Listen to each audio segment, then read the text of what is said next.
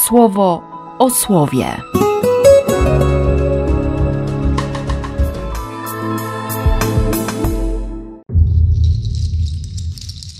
Dwudziestego kwietnia, środa. Od wyjścia z łona matki nie mógł chodzić. To było niemożliwe. To po prostu było niemożliwe. Jeszcze przynoszono go pod bramę nazywaną Piękną. Wschodnia brama, niezwykłe bogactwo ozdób, cudna, żeby przypomnieć przepiękne dzieło stworzenia. Kiedy wstawało słońce, blask się rozlewał po tym złocie, srebrze, po wykonanych z brązu, rozmaitych ornamentach. Kitow, to było dobre, to było piękne. I leży tam człowiek, który żebrze, który chce pieniędzy. To znaczy na nic innego nie liczy. Nie ma pojęcia, że jego sytuacja może się zmienić. Że można spojrzeć na wszystko z innej perspektywy. Dla niego perspektywą był poziom ziemi. Podchodzi Piotr i Jan. Godzina 15. Piotr mówi: nie mam tego, na co czekasz. Nie mam tego, czego chcesz. Dam ci coś innego. A może właśnie dam ci to, czego pragniesz najbardziej. Chwycił go za rękę, podniósł i ten zaczął skakać.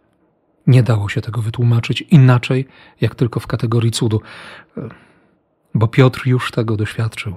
Wiem, że mówię o tym rok w rok, ale za każdym razem mi się to przypomina. Ten moment na jeziorze, burza, Jezus, który biegnie po falach, jeszcze uspokaja uczniów: wy się nie bójcie, to ja jestem, Panie, to jeśli to Ty, to ja chcę do Ciebie przyjść. No to przyjdź. I w pewnym momencie: ratuj. Ratuj boginę. Jezus go chwycił tak mocno i wyciągnął. I dalej to nie był jakiś pewny grunt, bo Piotr stał na wodzie. Ale stał. On sobie przypomniał, że to jest możliwe. Wrócił pamięcią. I to właśnie Jezus też próbuje zrobić z tymi, którzy uciekają do Emaus. O czym tak dyskutujecie? Jakie słowa w siebie rzucacie? Gdyby tak łopatologicznie przetłumaczyć tekst grecki. Oni uciekają, nie? Uciekają do gorących źródeł. Zapomnieć, chociaż na chwilę. Wszystko się skończyło, no to po co mamy tkwić w tym, co jest dla nas niebezpieczne? Zabili Jezusa, to nie będą polować na uczniów Jezusa? Piłat nie słynął z litości, cierpliwości. Twarda ręka rzymskiego żołnierza. Uciekają. Rozmowa pochłaniała ich tak bardzo, że nie zwrócili uwagi na Jezusa, który się do nich przyłączył. Jakie słowa rzucacie w siebie? Jesteś jedyny, który nic nie wie. Nie wiesz o tym, że straciliśmy nadzieję, a się spodziewaliśmy.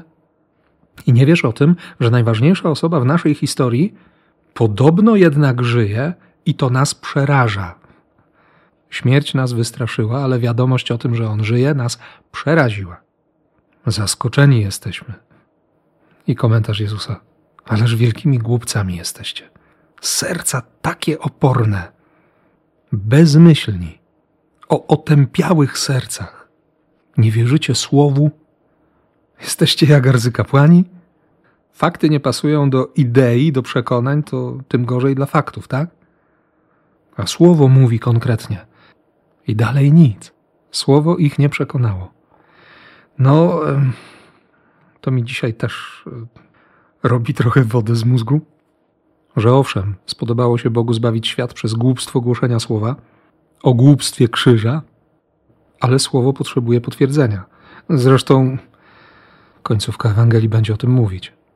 Pan potwierdzał słowo znakami. No i pojawia się znak. Zatrzymaj się tu z nami. Wszedł, usiadł do stołu, wziął chleb, pobłogosławił, porozrywał na kawałki i im podał. No widzieli to setki razy i musieli sobie przypomnieć. Dopiero to rozerwanie chleba, ten gest, tak charakterystyczny dla niego, im przypomniał. Dopiero wtedy otworzyły im się oczy. On znikł. zaczęli widzieć, kiedy przestali go widzieć. Nasze serca nie płonęły, kiedy z nami rozmawiał w drodze, kiedy nam wykładał pisma. Tak, nie tylko słuchać słowa, ale naprawdę przypomnieć sobie.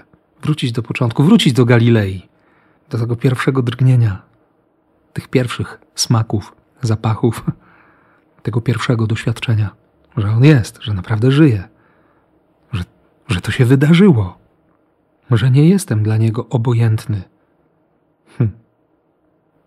No to wróć, rozpoznaj Go.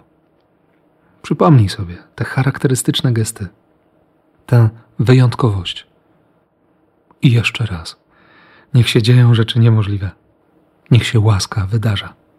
W imię Ojca i Syna i Ducha Świętego. Amen. Słowo o słowie.